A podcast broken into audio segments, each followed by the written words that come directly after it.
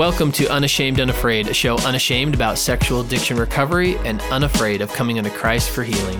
where we talk about real recovery stories, answer anonymous questions with experts, and share resources that actually work. I'm your host, Steve. And I'm your co host, James, and we are unashamed, unafraid.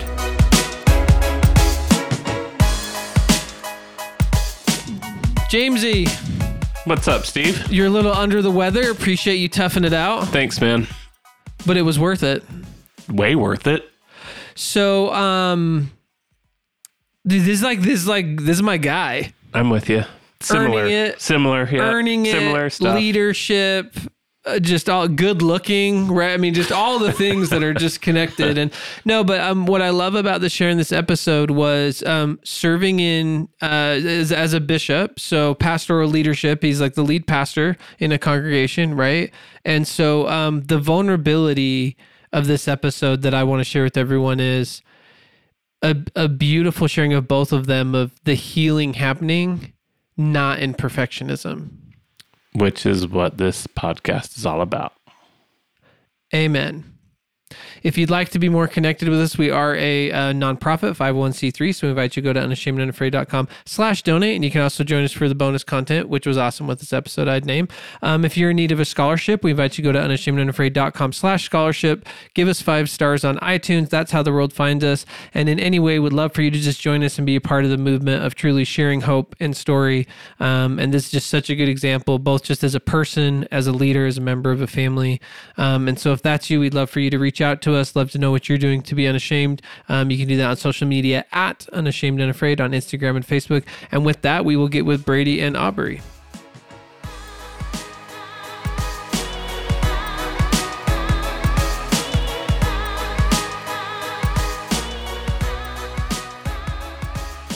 Brady, Aubrey, how are you? Great. I'm doing good. James, a little under the weather, but you're still upright. Yeah, I'm I'm on the up and up, I think. Of the under the weather. I feel like generally in life, you're on the up and up. Thanks, man. So, uh, speaking of people on the up and up, um, we we were talking right before Brady and I about um, the proverbial uh, being unashamed about your story Kool Aid um, that he and I both are drinking from the same well.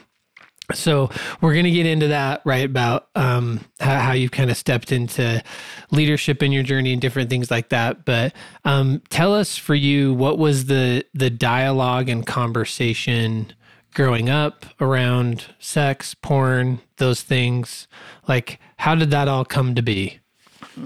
Uh, so I'm 34, so I think uh, I say I think we're the same age, uh, and kind of the same cultural thing, right? I was probably exposed to pornography when I was like 10, 11. We, I've been trying to remember like my first moment, and I can't remember it. Uh, but sometime that general time frame, uh, started looking pornography, found masturbation, found out those two things went together at some point. Uh, you know, went several years going through that, and I also during this time in our church got the priesthood. Uh, you know, kind of had this like added responsibility, these added like interviews. Latter day Saint, raised Yeah. as a Latter day Saint. Yeah, yeah. Okay. Yep. Uh, so yeah, so raised in the Church of Jesus Christ Latter-day Saints, uh, started having this extra responsibility, kind of this extra like worthiness element to it. And then I started every six months, our prophets, apostles speak about how bad and terrible pornography was and kind of reinforced that everything I was doing was bad and probably subconsciously believed I was bad.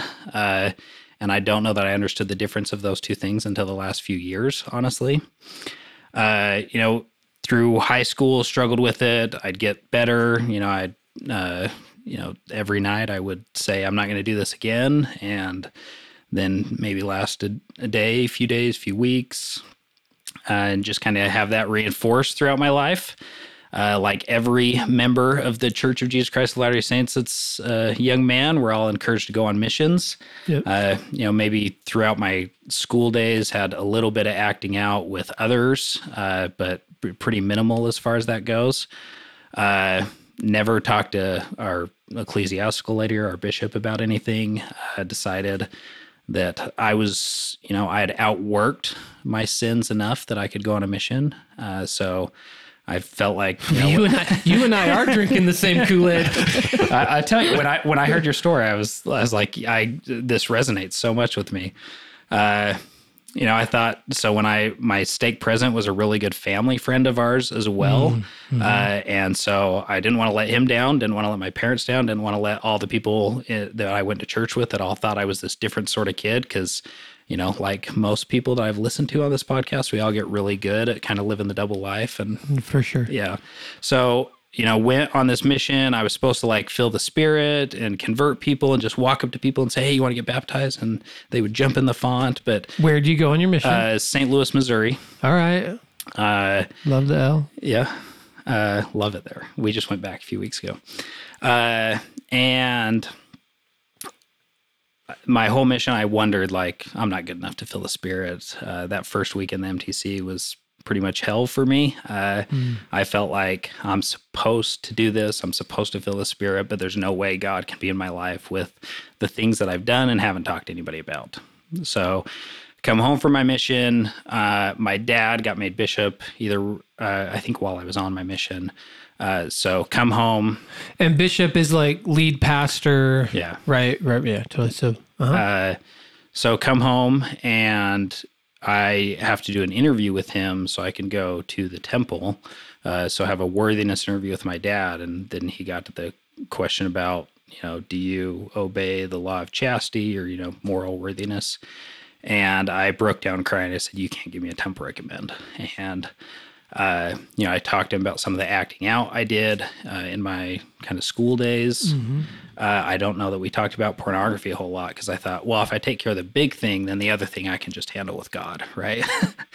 uh, and then uh, that that was a really big moment in my life because I thought, you know, you always talk about like putting the face of dad on God. I did that. Mm-hmm. And I thought he was going to be mad, disappointed. Like, what? Why didn't you tell us years ago? And it was the first time in my life I saw somebody else actually act and portray Christ. Mm-hmm. And so, even though I had a different image of what God would look like, he gave me an image of what Christ actually was like, which is like, hey, it's okay. Let's work through this. I don't think this is as bad as you think it is. And I feel like that's how Christ would have responded to me. And so cleared up, uh, feel pretty good about myself. Three months later, go off to college, get a room alone, get a laptop that I've never owned in my life before. Uh, you know, living with people I don't really know that well. I'm not really connected to anybody to go to school with. Uh, rooming with people I knew from high school, but I was never like part of like their group. So I was always kind of a an outsider and not in like your positive way of outsider. uh, and so then, you know, had my laptop, uh, felt kind of lonely a lot. Uh, went back pretty quick to the pornography and masturbation. Wait, so you're telling me no community, no safety to be transparent, no accountability. These were all things that didn't help. Yeah, but at the time, I had no idea that connection would have kept me from all of that. Uh, totally. I just I thought I wasn't good enough at white knuckling, right? right, and I and I guess I I I, I name that sarcastically, right? Yeah. Because like, how would you have known? And I think that's true of so many people's stories, right? Like here you are off your mission, going to college, you know, and and as you name it out loud now, right? We're all sitting here like, ooh, it's like a like, you know, odds not in your favor, right? Yeah, but still still going to church. I was teaching like our main Sunday school class. It's like my favorite favorite assignment I've ever had in church, and I loved it, and I felt like I was pretty good at it. But it, but just like when I was on my mission, I felt like I'm really good at this because I'm putting a lot of time into it. But I I don't know if like God's guiding me or helping me teach this class because I've got this other thing I do on the side that nobody knows about. Uh, you know, go through college for about a year, year and a half, and I meet this girl that I really like. Uh, and I decide I want to marry her. And so that's where Aubrey comes in the picture. And like everybody else, I think, well, I'm going to get married and sex will solve pornography and masturbation. And I, don't, I don't know if it did, but it worked pretty well for two months or something. I, I, I, I, I have no idea how long it took, but uh, fell back into that eventually. And then So, so we're going to put you on pause for a second, Okay. really quick. So, Aubrey, so tell us about you. So, growing up for you, what was the dialogue around sex and porn? That thing that boys, some boys do, and you should avoid them. I'm Um, assuming was in there. Raised in church. What was like? Yeah, what, what I- was all of that? God, sex, all this. Like, what was that like for you? Um, so I grew up. My my family was very reserved. Um, I feel like it was always taught that you know pornography is bad. Uh, you avoid it if you can, and so me going into it's like, well, I'm not gonna date anyone who has this problem. But that's all I knew, and sex.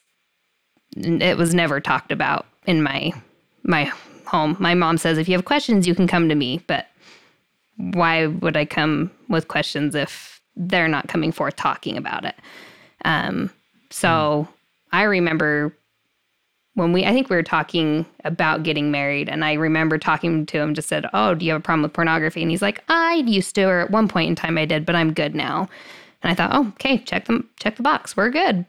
And little did I know that that's, that wasn't one, I don't think the right way to approach it. And two, I was naive in thinking that, oh yeah, I, I can trust him. Like there's no issue. So, uh, I wish I would have had a better understanding of pornography and how to address it instead of just checking the box of, okay, he's had a problem once, he's good.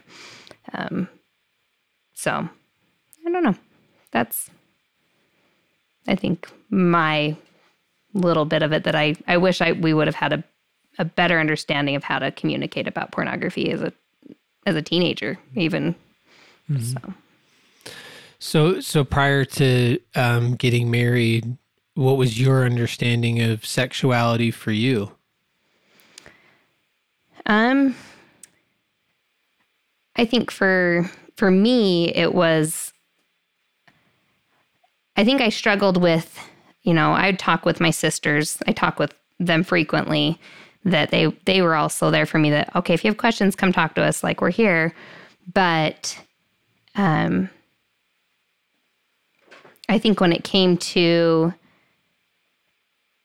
comparing like my sister would tell me things i was like oh brady's like good. Like if i'm struggling or i don't feel like we can be intimate or this or that that she was like oh no that's different. And now i'm looking back going oh that's a that was a red flag that i should have been going if he's okay with me not being intimate right now like why is that like I wish I could have understood that me being like, oh, Brady's great. Like he respects my boundaries. He respects me that if I'm not in the mood, that he's okay with it. When I think that we could have had a better communication about, hey, we need to work on this. We need to talk about it. I'm struggling with that.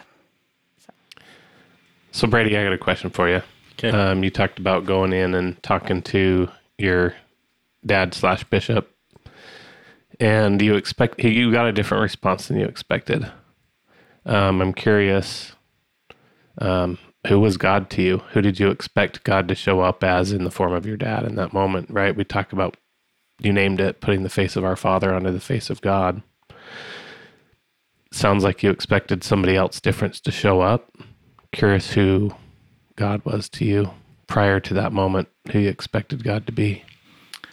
I think he could have been anybody because I think I didn't really know him. I think, you know, to something I was listening to, uh, you know, that Mark said in a recent one I was listening to that uh, you were talking about like your, uh, when you ask questions with your head, but you need an answer to your heart. And I feel like for the first like 22 years of my life, I was just like trying so hard with my head and my knowledge and trying to outwork my sins that like, you know, I believed I knew who God was. I knew that like Christ and his suffering for us was a thing, but I don't think I'd ever like personally felt it in my life. I had had tons of spiritual experiences that I'm like, yeah, this is God, but I never felt like God personally touched my life. I saw evidence in like other people's lives. So I think for me, he was just everything I heard from either church leaders or stuff I'd heard in school, or I just thought, well, God's gonna be really disappointed in me. He's gonna be really angry, you know, kind of a vengeful God. I think uh, in my mind, I probably thought, well, I'm going to lose my membership in the church, or I'm not going to be able to participate like I was before. Whether it was like excommunication or like disfellowshipped, where I can't do certain things in the church. I think I expect to be like disfellowshipped. And Aubrey, for you, who was God to you as you were coming into the marriage? Um, I feel like he was what connected us. I feel like, uh, I think of, I mean, I think of looking at my wedding ring. I remember us talking that, so I have three diamonds on my ring, and Brady made the point at one point that, like, the two smaller ones are you and I, and the bigger one's God. Like, he's always going to be a part of uh, us, and we have to work together to come closer to him. Um, so I felt like we had to, us being together and always looking to God was um, the relationship that if we're working together, that brings us closer to God. But what was God's identity? His identity, Right? Because, um, like, I can say we should get pizza from that place, you know, pizza from the, you know, the pizza place. And I might be thinking Papa John's, and my friend Jason here is saying Domino's, right?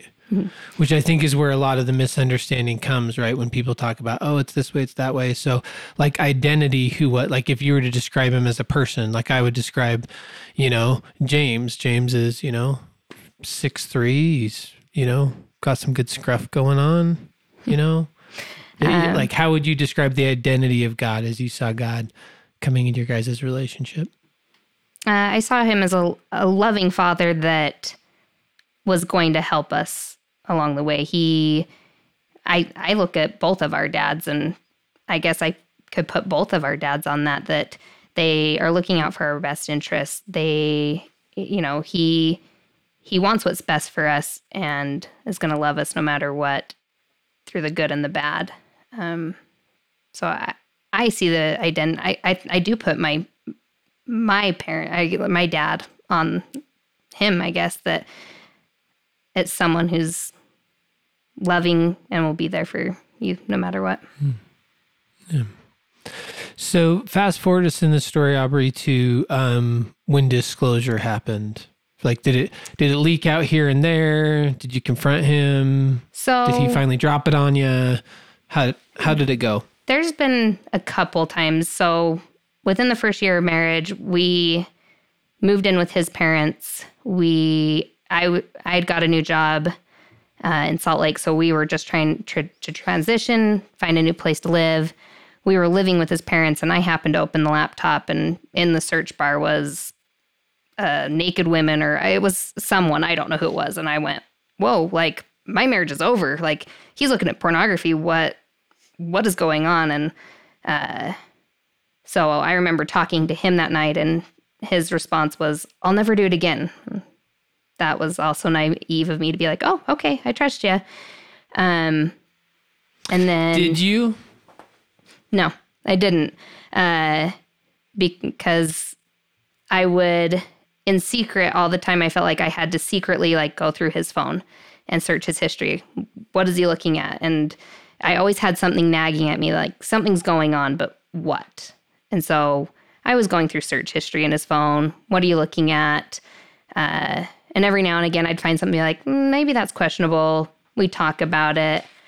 Um, so I I didn't have I I wanted to trust him, but I feel like I always secretly had to be monitoring, looking for what he was doing. Um, and then fast forward two three years, I want to say we had a church lesson, and uh, they talked about look like you as a spouse can be helpful. You can talk to them and say, "Hey, how are you doing with this? What can I help you with?" Um, having you know frequent check-ins, and that started out, I think, where he started kind of to disclose a little bit that it was half truths, um, and I I wanted to know, but I didn't want to know the truth. That instead of talking to him face to face, I would wait till we were in bed, and then I'd be like, "How are you doing with pornography? When was the last time that you saw pornography? And it was easier for me to do that because I, I was like, oh, in the dark, maybe he won't Lights see. off. We're Yep. not looking at each other. Yep, it's easier for me to, okay, he won't see if I'm hurt. I don't know if I want to know the truth about this. Um, I think that's where it started. And then I want to say it was about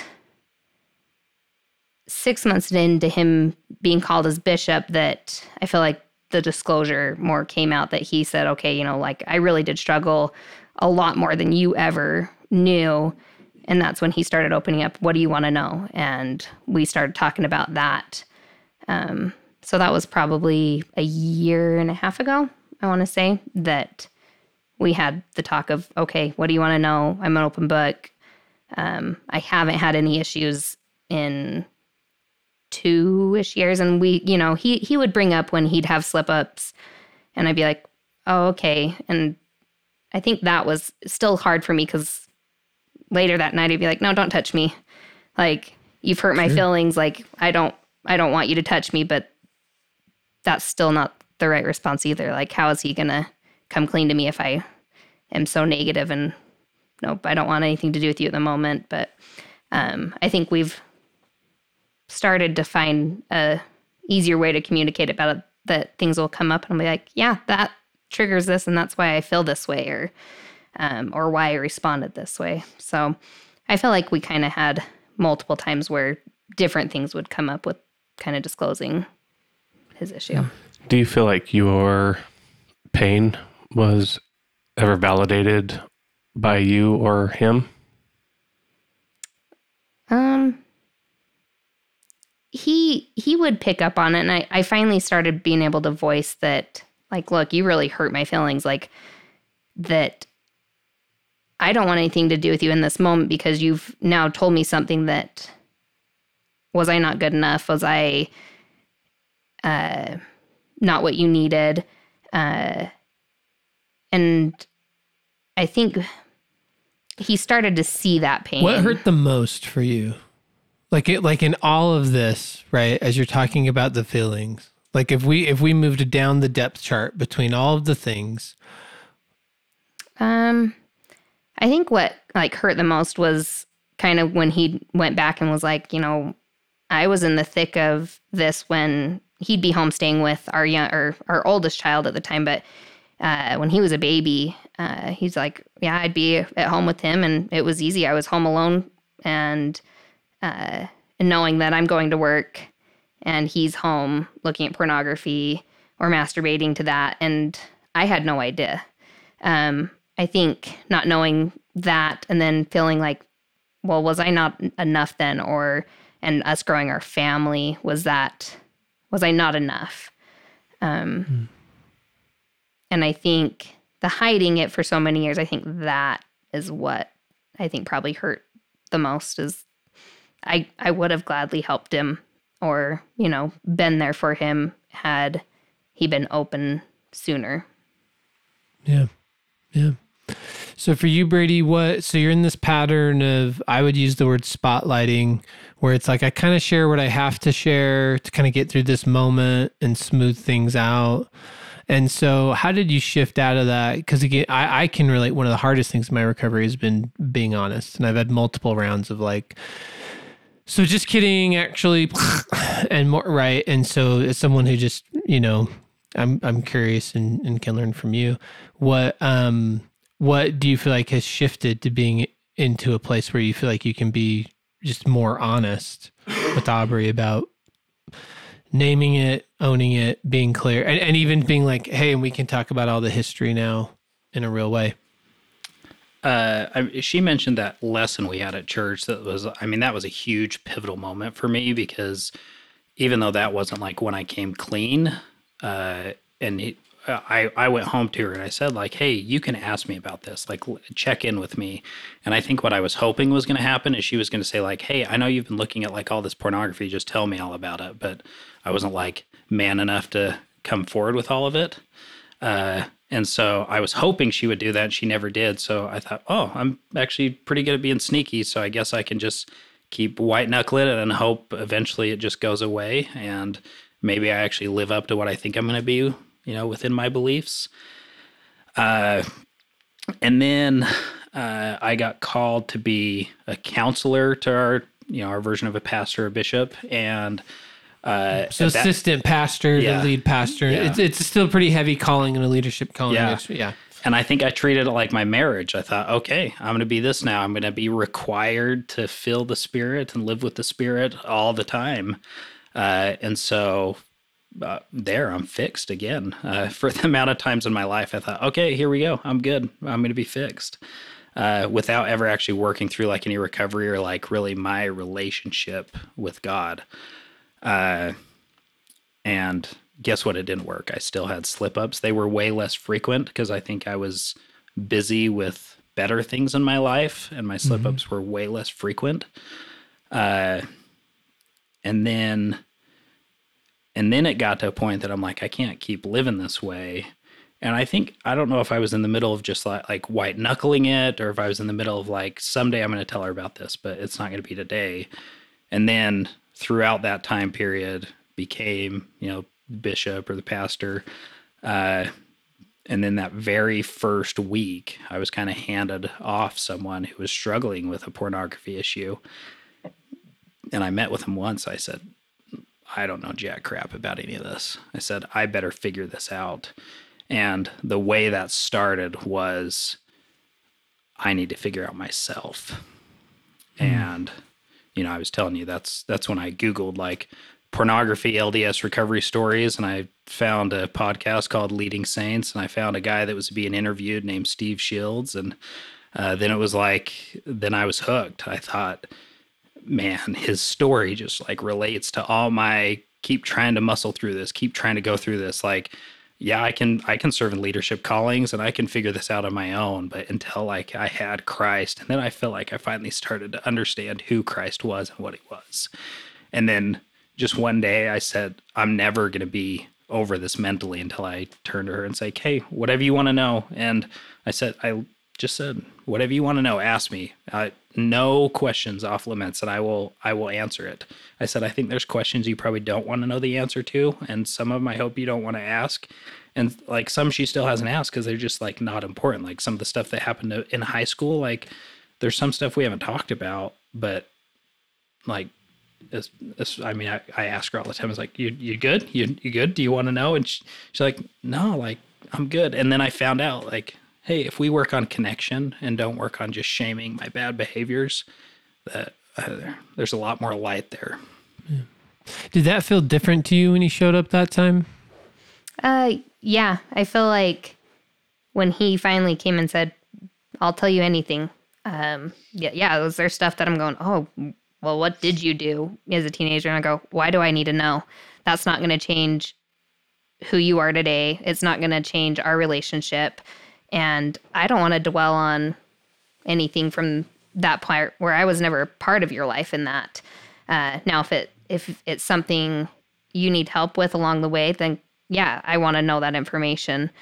Um, but as we drove down here, we were talking, and I felt like as uh, when he was when I was going through his phone trying to find like what are you looking at or what's going on, I would track his phone like where are you at? Like, are you really where you say you're supposed to be? Like, Sure. and I feel like now I'm like, I don't have an issue. I trust you. Like, you don't have the intent to be where you're not supposed to be. Like, it's not even a concern to me anymore.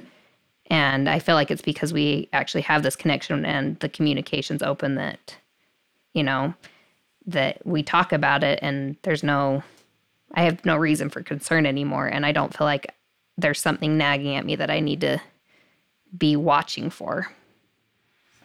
Yeah.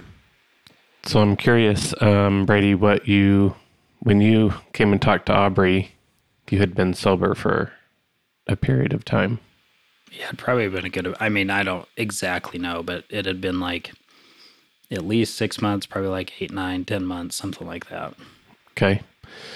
Um, curious, kind of, what brought you to that place of sobriety? I th- I think it was just that I was finally leaning in to my relationship with God. Uh, you know, the previous uh, bishop, he had done so good at like training me to to actually connect my heart to God and quit kind of closing it off. And he was really good about talking about it, one of the things he always said that will stick with me forever. He says like, "Don't let the waters get cool."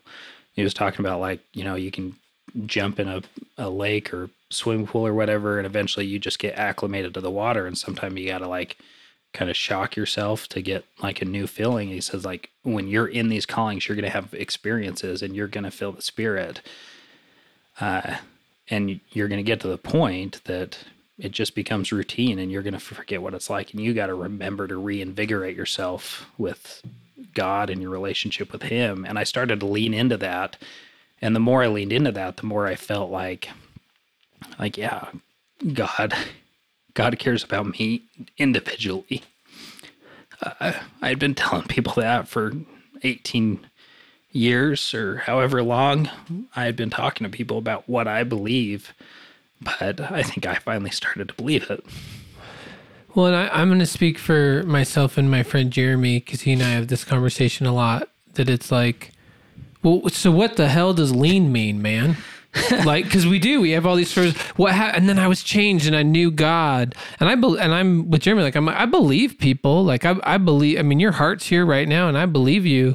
But for people who I don't, and maybe I'm just dumb, right? Can't like, but but like, what actually changed? Because like you were going to church and you were still going to church. You were serving in leadership and you were still serving in leadership. Like you were married to the same person, and I'm assuming she was still the same person. Like, right? Like what? What? When you talk about that lean, like if I'm someone who's trying to figure out the lean for myself, like what are you talking about? I think just getting rid of every excuse I had ever made that, like, and the biggest one I think is just like pulling down those walls off of my heart and saying, I'm not going to use these walls as excuses to not be connected to God. And I think the biggest one was like shame, the just believing that for so long I'd believed that that God thought I wasn't good enough. And for the first time in my life, I I matched that knowledge with what I wanted to believe and I opened up my heart and just kind of said to God, like, all right, I've been telling people about this for a long time. I now believe this. Like, be there for me. And I think part of that was my prayer was if I talk to her about this, is she going to be pissed off and hate me? And then I, I think that's another point in my life where I was able to like actually see God. And it was when I talked to her, she wasn't pissed off at me. She didn't hate me. In fact, it only helped our honesty, our intimacy, our connectedness. And it's like, oh, that's that's what I've been telling people God's like, but now I believe it because I'm seeing it in you and seeing how you can be like forgiving of me and accepting of me. And now I know who who God is because of that. So, Aubrey, I have a question for you. Of um, how did you start to answer the, I guess, the question that you, you are enough? I know that him looking at pornography made you question that. Um, how did you find that answer? Um,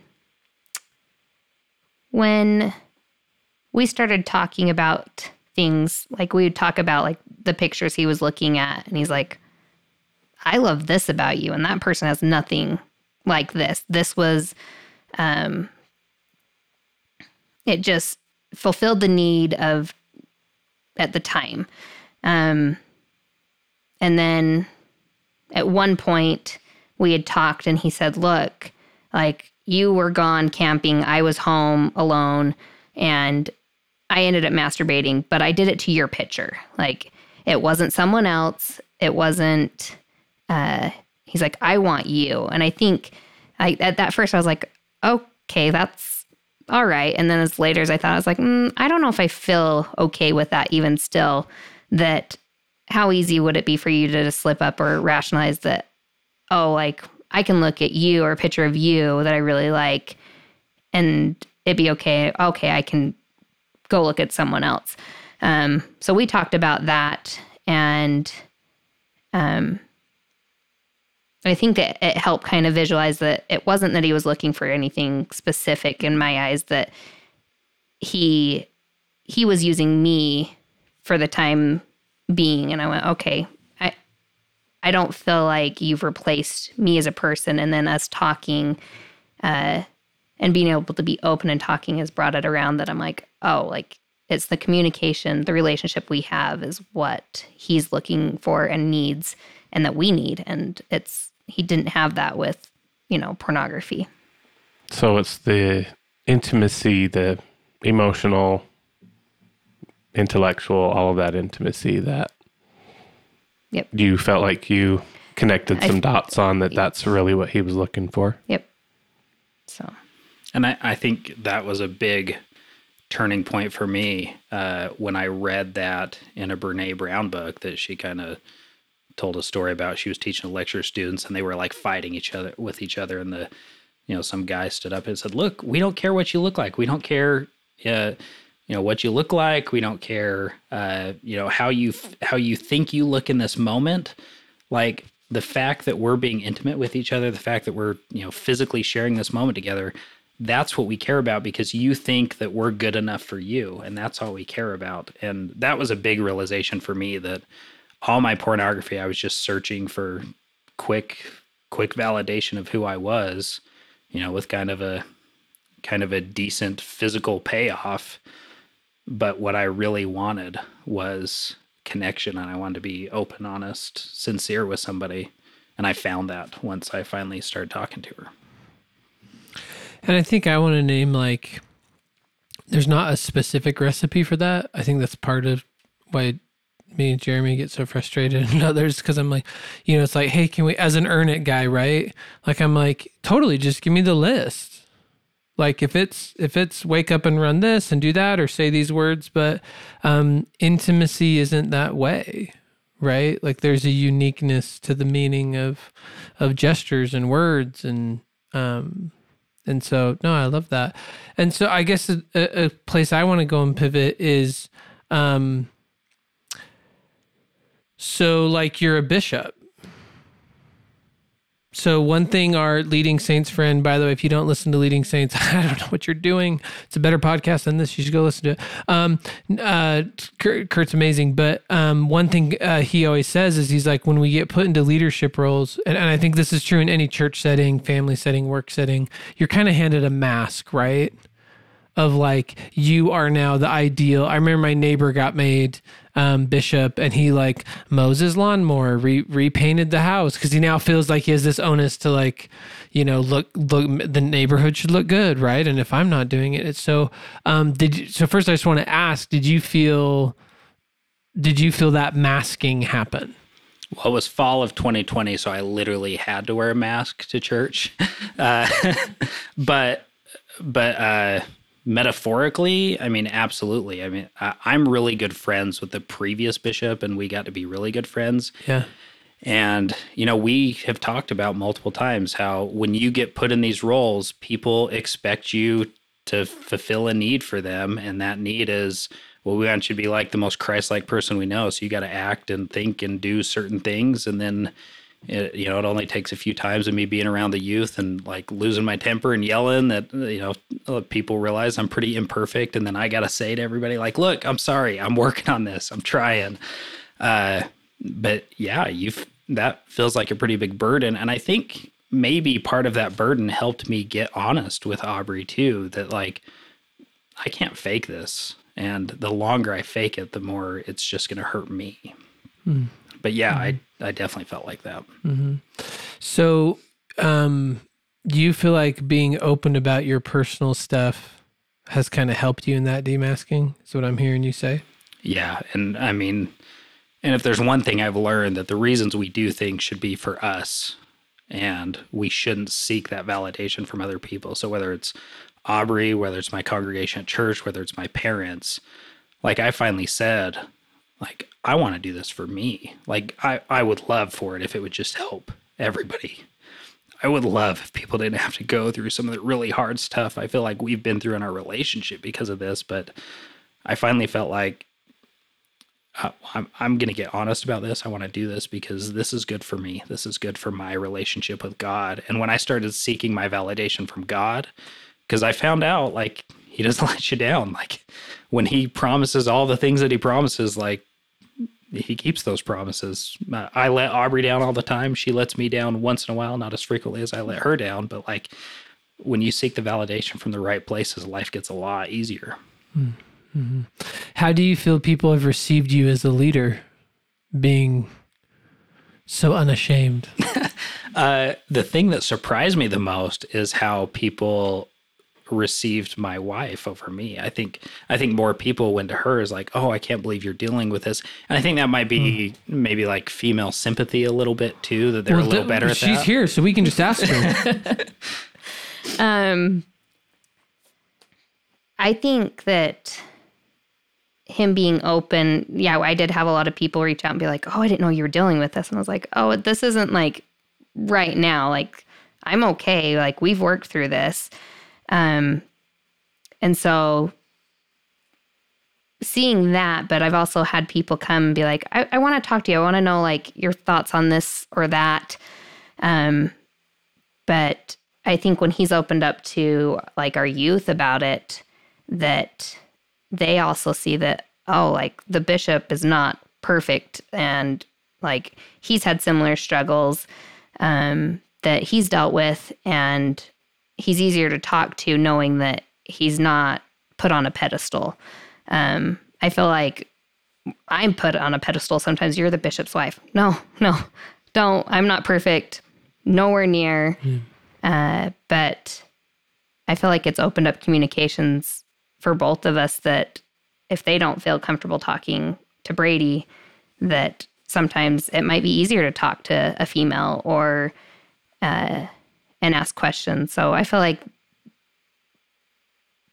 it's been a good communication that people are realizing that we're not perfect.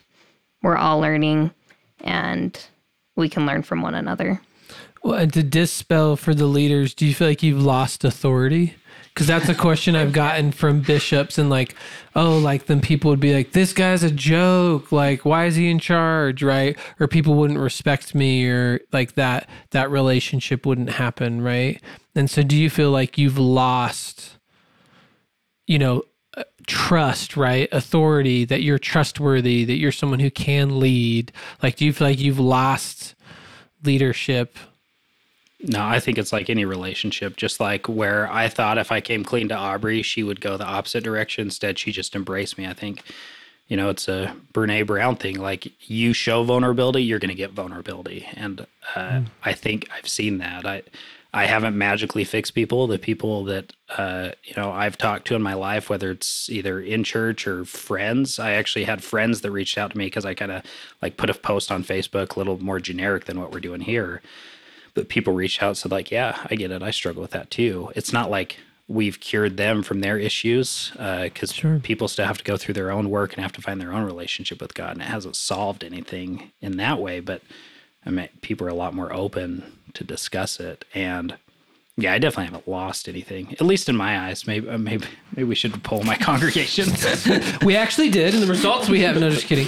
Um, what has it done for your recovery and your guys' relationship? uh, I don't know if everything is an answer, but just all the time we're just talking about how good this is. I think it was it was last night or the night before. I, I was like showing her a picture on my phone, and I went into text message and. I, sometimes in you know being bishop there are some sensitive things that i get that Sure. you know we aren't able to share but uh, we're able to talk about quite a bit uh, and I said, you know how great it is for to know that like you can pick up my phone and I'm not like, "Ah, crap, did I delete it? You know, I I haven't had that feeling in such a long time, and that feels so good. And like that connection piece, and then to know that, you know, if we go out to eat or we go drive somewhere, that we're not just going to sit there and not really talk to each other because both of us don't really know what connection is like. Uh, like that's been that's been huge, and that we just have so much more to talk about and be there for each other. So Brady, you um, it's pretty clear talking to you that you have some pretty tender feelings about our Savior. Um, tell us a little bit about who He is to you now.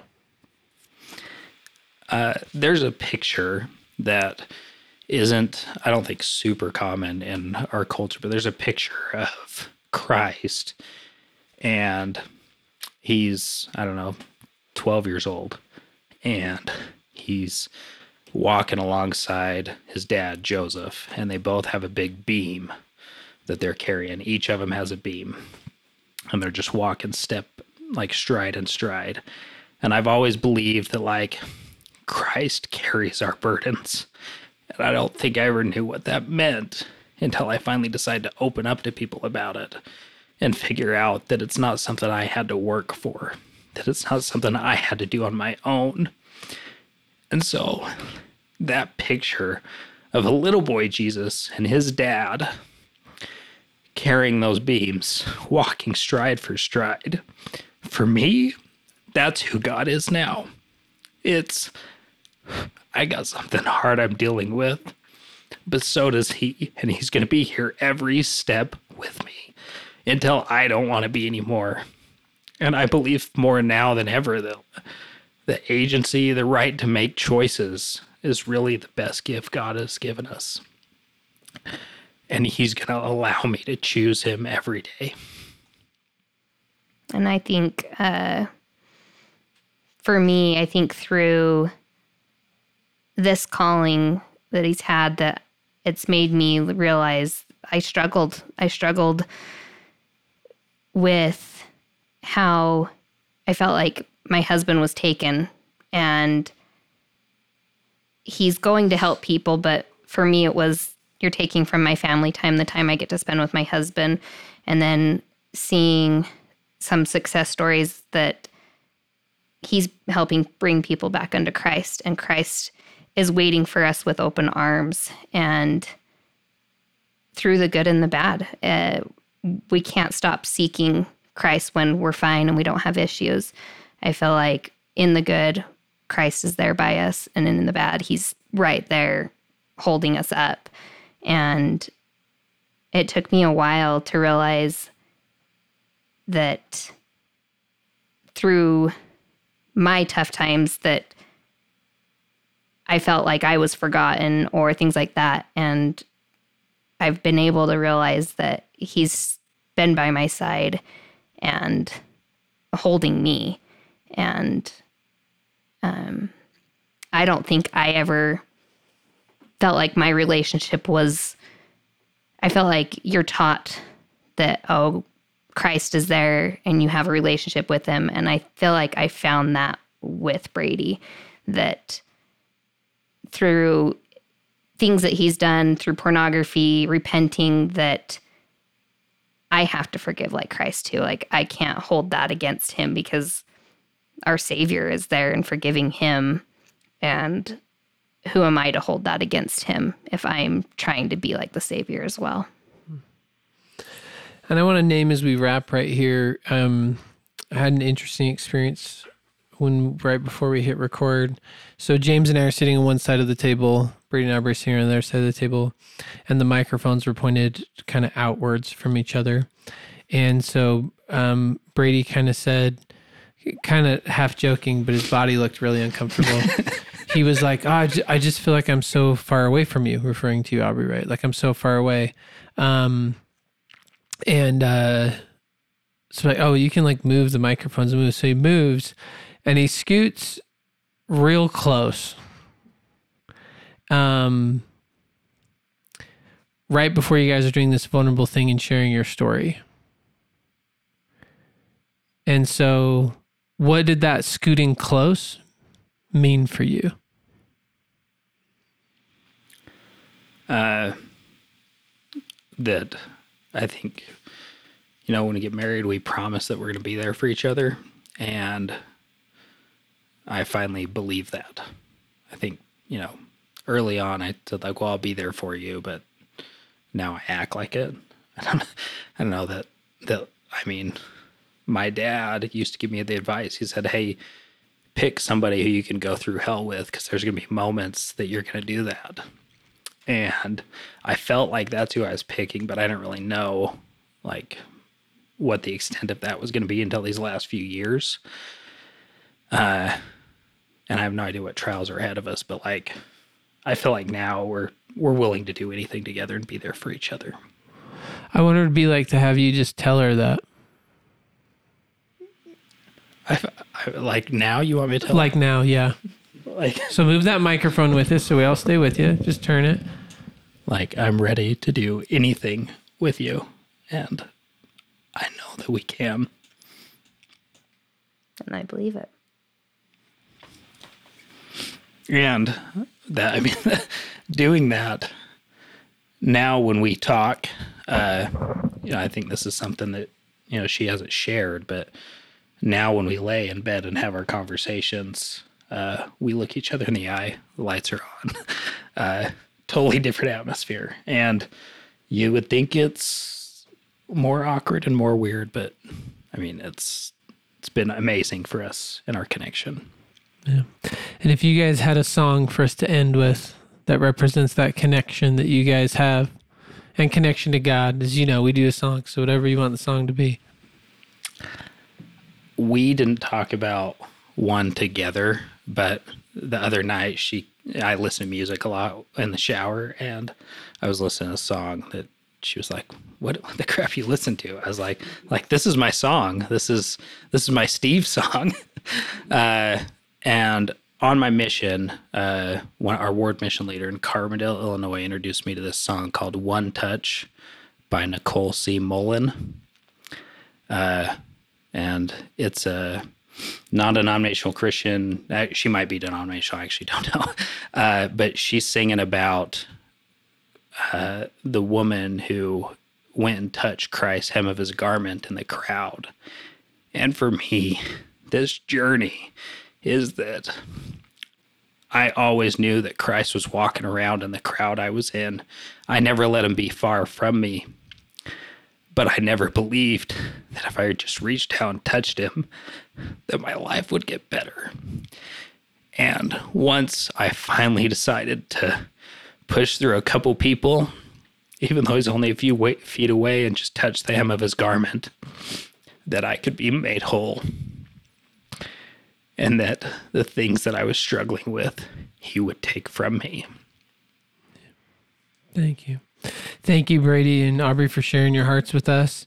And um, if you want to drink the Kool Aid that Brady and I are drinking on, we invite you to go to unashamedunafraid.com slash donate um, and become an outsider. Outsiders are those who are bold, accepted, and unashamed, um, which is a, a beautiful community. And we invite you to join the movement with us there. Donate any number that you can and join us and uh, for the bonus content and other things. And so, and if you are uh, feeling the pull of whether God's really going to show up for you and have a need, we invite you, if you have a need and need help with your recovery, um, to go to our scholarship page, unashamedunafraid.com slash scholarships and apply. You are worthy um, and deserving, and we want to help you out. Um, and to follow us on social media at unashamed unafraid on Instagram and Facebook. And so, with all of that, the last thing we'll ask is give us five stars on iTunes. That's how the world judges us and populates whether or not we will show up in that search bar in which Brady um, found my story and we connected. So, um, with that, um, we'll say thank you again. And um, we will go ahead and uh, end with One Touch by Nicole C. Mullen.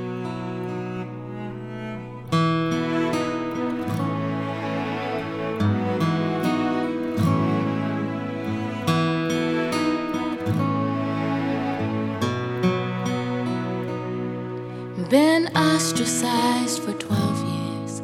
I'm used to being alone. Spend everything I it's gone. I'm used to being put down. My issues tell it all. My only hope is anchored in this fall. If I could just touch the hem of his garment, I know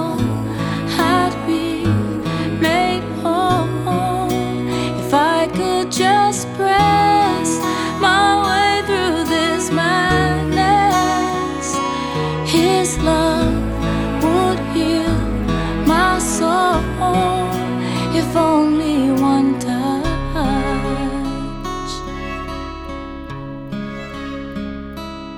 So many people calling, how could he ever know that just the brush of him would stop the flow?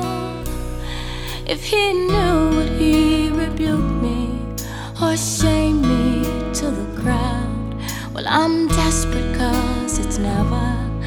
pour it now. If I could just touch the hem of his garment.